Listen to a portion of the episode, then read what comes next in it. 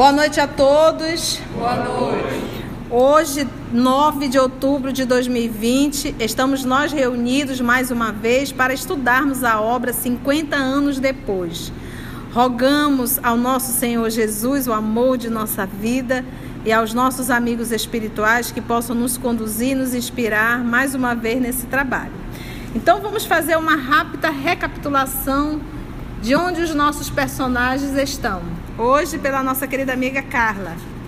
Então, na última aula, Alba Lucinha foi procurar Cláudia, Cláudia. Sabina pensando que ela poderia ajudar interceder para que o esposo junto, não fosse junto ao imperador para liberar o Elvídio dessa viagem. Logo para quem ela foi, é, né? Justo para quem tinha tramado a viagem. E Cláudia foi grosseira e rude com ela. E ela saiu muito elegante e chique também e escondeu do, do Elvídio, que foi procurar a Cláudia Sabina, e está escondendo os sentimentos porque ela acha que deve a gratidão, os, de, os deveres da matrona romana para o imperador. Exatamente. E ela diz ainda assim, olha, a Alba Lucine, enganei-me lamentavelmente, supondo que a sinceridade de uma esposa honesta e mãe dedicada lhe comovesse o coração. Em troca de meus sentimentos leais, recolho insultos de uma ironia mordaz e injustificável. Não a condeno a educação não é a mesma para todas as pessoas de uma comunidade social e temos de subordiná-la ao senso da relatividade. Além do mais, cada qual dá o que tem. Essa foi a fala de Alba Lucínia, para não ficar por baixo, e saiu batendo o pé com o queixinho para cima, mas o coração cortado, porque ela não queria em absoluto que o esposo fizesse essa viagem, que será muito longa. Vamos continuar então? Com efeito, Daí a poucas horas, eu de lhe recordava as obrigações protocolares e não foi sem emoções penosas que ajustou a túnica de gala, entregando-se às escravas para os bizarros arranjos do penteado da moda, né, que estava ali em voga. À tarde, observada a risca a tradição dos cortejos, as alegrias populares desbordavam no circo entre ditos e gargalhadas. Por quê? Porque lembra que aqui será, aqui no circo romano vai acontecer o sacrifício dos cristãos. Lembra? A caravana do César já havia chegado sob uma chuva de aplausos ensurdecedores. Num palanque dourado, Hélio Adriano cercava-se dos patrícios e dos augustinos de maior nomeada, entre os quais as personagens aristocráticas desta narrativa. Mudou isso? Em torno da tribuna de honra estavam as festas, formando um quadro magnífico, e as fileiras hierárquicas dos mais altos representantes da corte. Senadores de mantos purpurinos, chefes militares com as suas armaduras prateadas e brilhantes, dignatários imperiais, confundiam-se em linhas ordenadas simetricamente sobre um verdadeiro oceano de cabeças humanas. A plebe que dava expansão à sua alegria.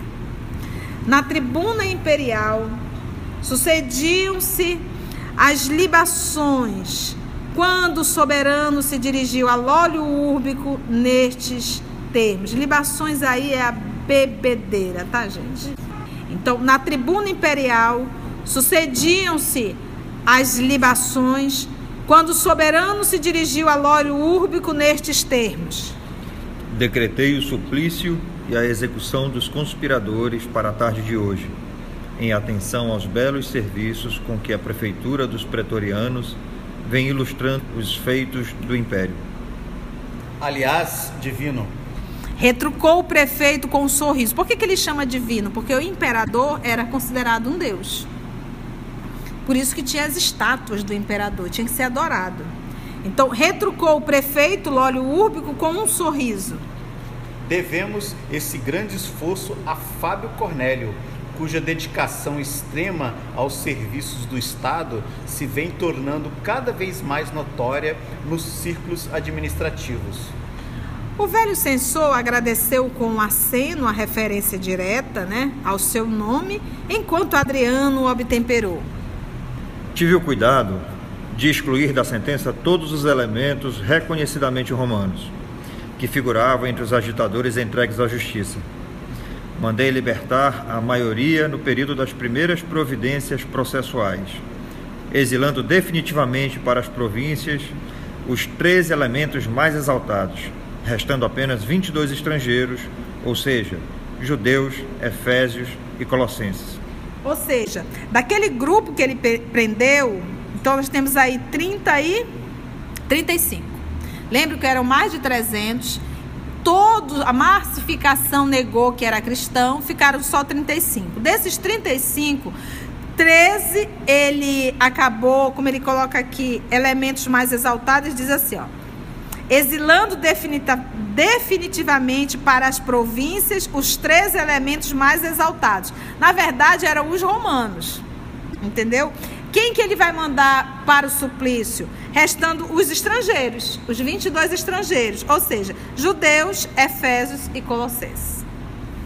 Divino, vossas deliberações são sempre justas exclamou o censor Fábio Cornélio, ansioso por desviar o assunto, de modo a não recordar o caso de Nestório, que, garantido por seu genro, trabalhara nos próprios serviços de pergaminhos da prefeitura, né, o trabalho.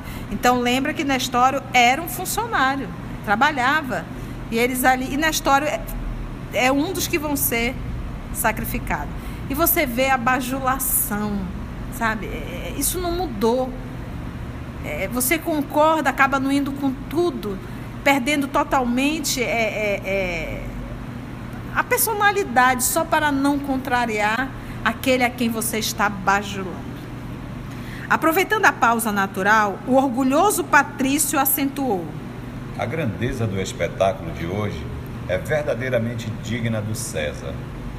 Ainda não havia terminado a frase quando todos os presentes alongaram o olhar para o, o centro da arena, onde, após os movimentos exóticos dos dançarinos, iam iniciar-se as caçadas fabulosas. Atletas jovens começaram a lutar com tigres ferozes, apresentando-se igualmente elefantes e antílopes, que eram os veados, as renas, tais cães selvagens e os bois de chifres pontiagudos. Mas, gente, durante um bom tempo nós tivemos na Espanha o quê? As touradas. Ainda tem lugar na Espanha que tem. Gente, isso era uma festa. E a gente vê que a tourada era dentro de onde? De uma arena. De quando em quando, um caçador caía ensanguentado sob aplausos delirantes não se surpreenda, nós temos ainda esses programas de TV que também é apresentado e, e mais interessante que é realmente uma arena e colocam ali dois seres humanos para se maltratarem, se baterem, se esmurrarem. E há quem grite e também venha a aplaudir. Mais de dois mil anos depois. De quando em quando, então, um caçador caía ensanguentado sob aplausos delirantes, seguindo-se todos os números da tarde ao som de hinos que exacerbavam o instinto sanguinário da multidão. Mudou? Não mudou. É por isso que tem determinadas músicas que mexem com o ser tribal que tem dentro da gente. Principalmente o bum, bum, bum bum, bum, bum. Isso provoca uma, uma, uma emoção. Isso faz reviver situações do pretérito. É o instinto ainda, é o ser primitivo dentro de nós. Por vezes, os gritos de cristãos às feras e morte aos conspiradores explodiam sinistramente da turba enfurecida. Eles queriam os cristãos.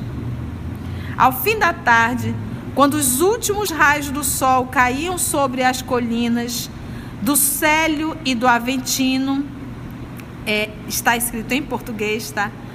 Entre as quais se ostentava o circo famoso, os 22 condenados foram conduzidos ao centro da arena.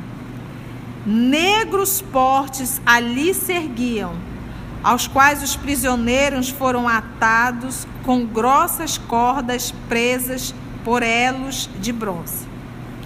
Nestório e Ciro confundiam-se naquele pequeno grupo de seres desfigurados pelos mais duros castigos corporais. Então não era só a prisão, era a tortura que era feita. Ambos estavam esqueléticos e quase irreconhecíveis.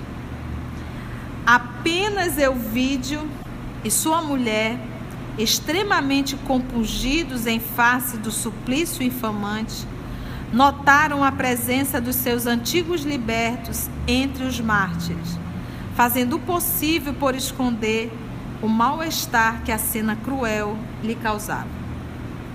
Os condenados, com exceção de sete mulheres que se trajavam de túnica de seda, estavam quase nus, munidos somente de uma tanga que lhes cobria a cintura até os rins. Cada qual era colocado a um porte diferente, enquanto 30 atletas negros da Numídia e da Mauritânia compareciam na arena Numídia, gente, só a nível de conhecimento. É o antigo nome de uma região da, do norte da África, localizada no território onde hoje estava a Argélia. E a Mauritânia, noroeste da África, região do deserto do Saara, tá? Então, olha só. Cada qual era colocado a um porte diferente, enquanto 30 atletas negros da Numídia e da Mauritânia compareciam na arena ao som das harpas que, ele, que se casavam estranhamente com os gritos da plebe. Havia muito que Roma não presenciava aquelas cenas, dado o caráter moderado e tolerante de Adriano que sempre fizeram o possível por evitar os atritos religiosos, vendo-se então um espetáculo espantoso. Enquanto os gigantes africanos preparavam os arcos, lembra os 30 atletas, imagina aqueles homens negros enormes, ajustando-lhes flechas envenenadas os mártires do cristianismo começaram a entoar um cântico doçuroso. Ninguém poderia definir aquelas notas saturadas de angústia e de esperança. Nós vamos ver em que momento os cristãos começaram a cantar antes de irem ao suplício. No livro Boa Nova, o capítulo 30, foi uma inspiração da Mãe Maria. Ela foi, ela soube, ela desencarnou, Logo depois da desencarnação, é tão interessante que, que os, os anjos perguntaram dela, os amigos espirituais, o que a Mãe Santíssima deseja. Poxa, o que uma mãe mais quer? Ela disse assim: Eu soube que em Roma temos filhos nossos morrendo em nome do meu filho. Eu gostaria de vê-los. Você acredita? E ela de repente se vê em Roma. Só foi ela pedir, de repente ela já se viu em Roma. Ela foi até a arena, foi até o, o, o, a prisão e ela viu aquelas pessoas justamente magras, maltratadas, desesperadas e eram cristãos. E ela se aproximou de uma jovem e quando ela se aproximou dessa jovem, a jovem estava ali chorando, preocupada. Ela inspirou: Canta, minha filha, canta. E aí a menina levantou, começou a cantar e todos olharam e começaram a cantar. A partir daí, todos aqueles que eram levados aos circos entravam cantando. Está lá no livro Boa Nova, capítulo 30. Enquanto os gigantes africanos prepararam os arcos, ajustando-lhes flechas envenenadas, os mártires do cristianismo começaram a entoar um cântico doçuroso. Ninguém poderia definir aquelas notas saturadas de angústia e de esperança. Porque qual era a esperança do cristão? Eles vão matar o corpo, mas minha alma não morre que é essa esperança que nós perdemos hoje, mesmo nós espíritas. Quando a gente vê espírita desesperado correndo da sala para a cozinha, é porque em verdade ele está acreditando que ele vai morrer. Em vão as autoridades do anfiteatro mandaram intensificar o ruído dos atabares e os sons estrídulos das flautas e alaúdes, a fim de abafar as vozes intraduzíveis do hino cristão. Porque eles cantavam e eles disseram: aumenta o som, aumenta o som, porque eles não queriam ouvir o hino. Porque imagina a vibração desse hino. A harmonia daqueles versos resignados e tristes elevava-se sempre, destacando-se de todos os ruídos na sua majestosa melancolia. Nestório e Ciro também cantavam, dirigindo os olhos para o céu, onde o sol dourava as derradeiras nuvens crepusculares. As primeiras setas foram atiradas ao peito dos mártires com singular mestria, abrindo-lhes rosas de sangue. Olha, olha como ele escreve lindo. Abria feridas, não, abrindo rosas de sangue. É. Abrindo-lhe rosas de sangue que se transformavam imediatamente em grossos filetes de sofrimento e morte. Mas o cântico prosseguia, como um arpejo angustiado que se estendia pela terra obscura e dolorosa. Na sua melodia misturavam-se indistintamente a saudade e a esperança, as alegrias do céu e os desenganos do mundo. Como se aquele punhado de seres desamparados fosse um bando de cotovias apunhaladas surpreendendo-se nas atmosferas da terra, a caminho do paraíso. E aí o nosso querido Emmanuel nos fez o favor de colocar esse cântico que eu vou pedir para a nossa querida amiga Lígia ler. Cordeiro Santo de Deus, Senhor de toda a verdade, Salvador da humanidade, Sagrado Verbo de luz, Pastor de paz, da esperança, de tua mão divina, Senhor Jesus, ilumina as dores da nossa cruz. Também tiveste o Calvário de dor, de angústia e de apodo, ofertando ao mundo todo as luzes da redenção.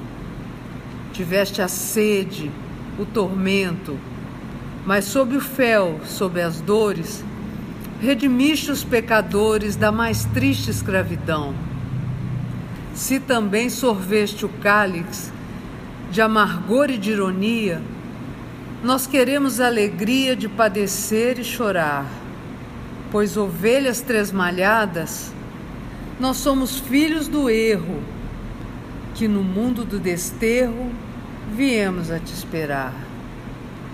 Dá, Senhor, que nós possamos viver a felicidade nas bênçãos da eternidade que não se encontram aqui. O júbilo de reencontrar-te nos últimos padeceres. Acende em nós os prazeres de bem morrermos por ti. Senhor, perdoa os verdugos de tua doutrina santa. Protege, ampara e levanta quem no mal vive a morrer. A caminho do teu reino, Toda dor se transfigura, toda lágrima é veneno, o bem consiste em sofrer. Consola, Jesus amado, aqueles a quem queremos, que ficarão nos extremos da saudade e do amargor. Dá-lhes a fé que transforma os sofrimentos e os prantos nos tesouros sacrossantos da vida de teu amor. Uma oração. Gente, que maravilha, porque você imagina o que a oração fala da esperança, fala da vida, pede perdão para aqueles que estão é, é, sendo responsáveis por essa morte e pede o consolo para os seus amigos, os seus familiares que irão ficar. Linda canção, linda. Imagina, imagina, imagina isso cantando. Protege, ampara e levanta quem vive no mal, quem no mal vive a morrer. Lindo isso aqui. Senhor, perdoa os verdugos de tua doutrina santa. Protege, ampara, levanta quem no mal vive a morrer. Porque o mal nos mata. Porque é, é, é a morte, é deixar de viver. A caminho do teu reino, toda dor se transfigura, toda lágrima é ventura, o bem consiste em sofrer. O bem consiste em sofrer. Não atender, porque aqui desses 300 que estavam lá ouvindo no cemitério, a massificação negou: eu não sou cristão, eu não sou cristão. Por quê? Porque não queriam sofrer. E foram livres. Foram livres do cárcere, mas não se livraram da própria consciência, que é a pior prisão que tem. E eles ficaram. Por isso que ele diz: o bem consiste em sofrer. Outras estrofes elevaram-se ao céu em soluços musicais de resignação e de esperança. Com o peito privado de setas que lhe exauriam o coração, e contemplando o cadáver do filho que expirara antes dele, Dada a sua fraqueza orgânica, Nestório sentiu que um turbilhão de lembranças indefiníveis lhe afloravam o pensamento já vacilante, confuso nos movimentos da agonia, com os olhos sem brilho pelas ânsias da morte arrebatando-lhe as forças, percebeu a multidão que os vaiavam, escutando-lhe ainda os alaridos animalescos. Fitou a tribuna imperial, onde, certo, estariam quantos lhe haviam merecido afeição pura e sincera, mas, dentro de emoções intraduzíveis, viu-se também nas suas recordações confusas, na tribuna de honra, com a toga de senador enfeitado de púrpura, coroado de rosas. Eita, o livro há dois mil anos, lembra? Só que quem estava na arena era Lívia. Nota do autor espiritual. Nestório era a reencarnação do orgulhoso senador Públio Lentulus Cornélios, vide há dois mil anos. É. Croado de rosas, aplaudia também ele a matança de cristãos que, sem os portes do suplício nem flechas envenenadas a lhes traspassarem o peito, eram devorados por feras hediondas e insaciáveis. Desejou andar, mover-se, porém, ao mesmo tempo sentia-se ajoelhado junto de um lago extenso, diante de Jesus Nazareno, cujo olhar doce e profundo lhe penetrava os recônditos do coração. De joelhos, estendia as mãos para o Mestre Divino, implorando amparo e misericórdia. Lágrimas ardentes queimavam-lhe as faces descarnadas e tristes. Aos seus olhos moribundos, as turbas furiosas do circo haviam desaparecido. Foi quando um vulto de anjo ou de mulher. Nota. Lívia, vide há dois mil anos, segunda-feira. Ah, olha quem veio recebê-lo. Foi quando um vulto de mulher caminhou para ele, estendendo-lhe as mãos carinhosa e translúcida os, o mensageiro do céu ajoelhara-se junto do corpo ensanguentado e afagou-lhe os cabelos, beijando-o suavemente. O antigo escravo experimentou a carícia daquele beijo divino e seu espírito cansado, enfraquecido, adormeceu de leve, como se fora uma criança. Em toda a arena vibraram radiações invisíveis dos mais elevados planos da espiritualidade seres abnegados e resplandecentes, estendiam fraternalmente os braços para os companheiros que abandonavam o invólucro perecível dos testemunhos da fé pela injúria e pelo sofrimento. Daí a minutos, enquanto os serviçais do anfiteatro retiravam dos portes do martírio os despojos sangrentos, aos gritos de aplauso da turba louca, Euvídio Lúcio, na tribuna de honra, apertava nervosamente as mãos da esposa, dando-lhe a entender as comoções inexplicáveis que lhe vagavam no íntimo. Enquanto ela, obrigada a manter as atitudes protocolares, cravava no companheiro os olhos úmidos de pranto. Mas, no palácio do Aventino, naquela tarde límpida e serena, o espetáculo fora talvez mais comovente pela sua majestade dolorida e silenciosa. recolhidos a uma sala de repouso, que Néio Lúcio e a neta observavam todos os movimentos externos das festividades adrianinas, reparando que a, on, que a onda de povo se represara no circo para os derradeiros números do programa.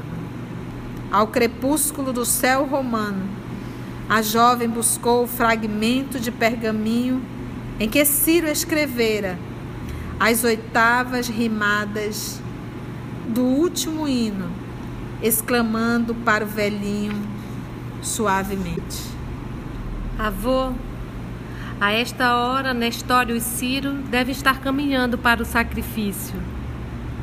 Acreditas, vovô, que os nossos amados podem voltar do céu para nos suavizar o destino? Como não, minha filha? Pois se Jesus prometeu vir ao encontro de quantos se reúnam neste mundo em seu nome, como não permitirá voltarem seus mensageiros que nos amam já desta vida?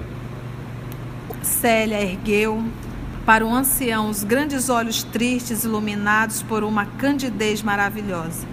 Em seguida, levantou-se muito serena, dirigindo-se à larga janela que dava para o Tibre cujas águas refletiam os matizes da hora crepuscular.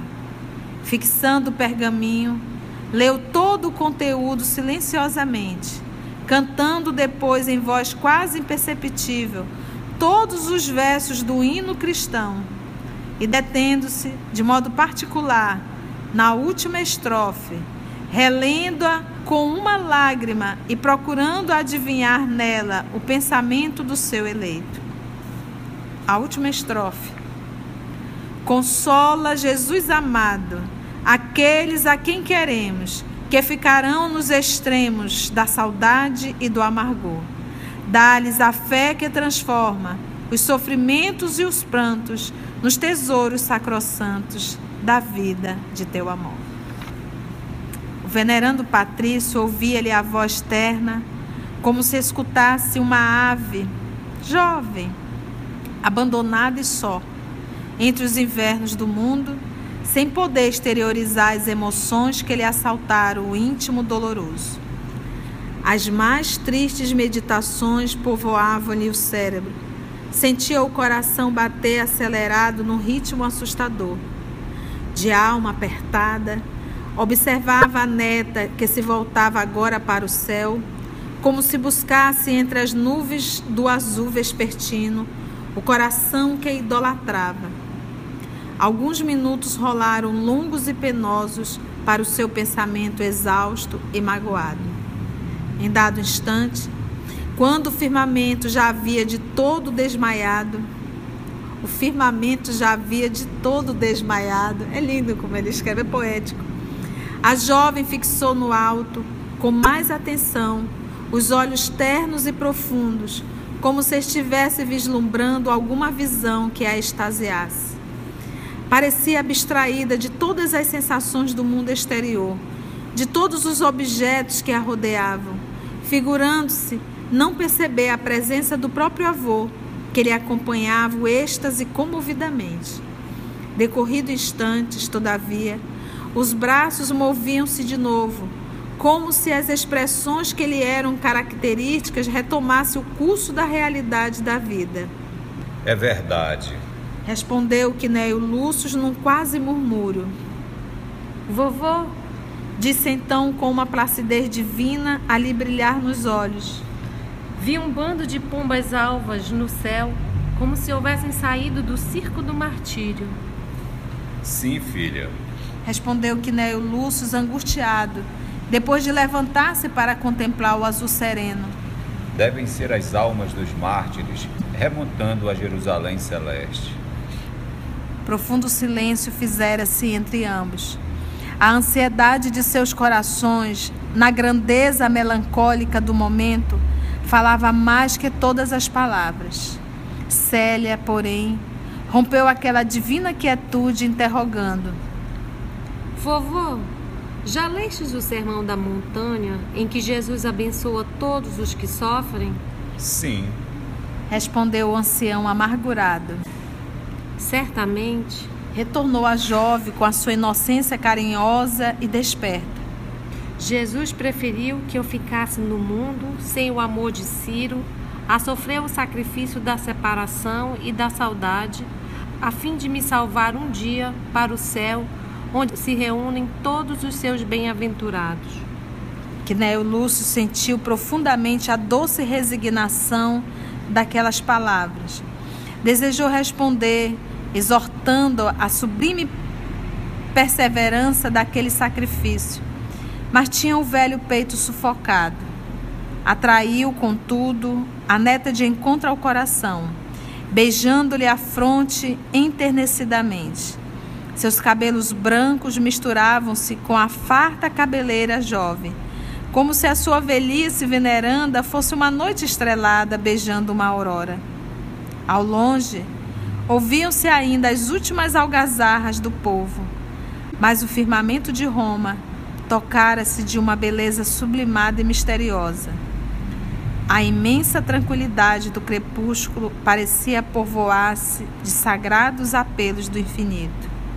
Então, os dois, fitando o rio Tibre e o céu, em prece silenciosa, começaram a chorar. Fim da primeira parte. E cenas do próximo capítulo. Assim nós conseguimos finalizar a primeira parte e no nosso próximo estudo já vamos entrar na segunda parte do livro. E eu fiquei aqui a pensar. 30 não negaram ser cristão, 35. Né? E 22 permaneceram para testemunharem. Sofreram e sofreram muito e acabaram entregando a própria vida ao sacrifício. E a vida realmente não é nossa, a vida é um empréstimo. E que bom poder devolver ao dono da vida, de forma nobre. Então, se o se Públio Lentulus, hoje na figura de Nestório, naquele diálogo com Euvídio, tivesse anuído com a proposta de Euvídio, ele estaria perdendo a oportunidade, essa oportunidade de rever, de encontrar e poder ser recebida pela alma de sua alma, que é Lívia. Essa era a prova. E ele soube ser fiel até o fim. Então são muitas lições. Agora é com Célia. Vamos ver o que, que a vida reserva a essa alma nobre. Então vamos orar. Agradecer a Jesus e envolver o nosso querido amigo Maurício. Mestre Divino, as lições são tão profundas quando pensamos que verdadeiramente nossos testemunhos são tão pequenos frente ao que nossos irmãos passaram no passado, até constrange-nos lembrar que reclamamos lembrar que pedimos mais que agradecemos, perceber o quanto ainda somos egoístas, individualistas e orgulhosos. Por isso, Senhor, sabemos o quanto ainda estamos apegados à matéria, ou quão envolvidos nas paixões mundanas.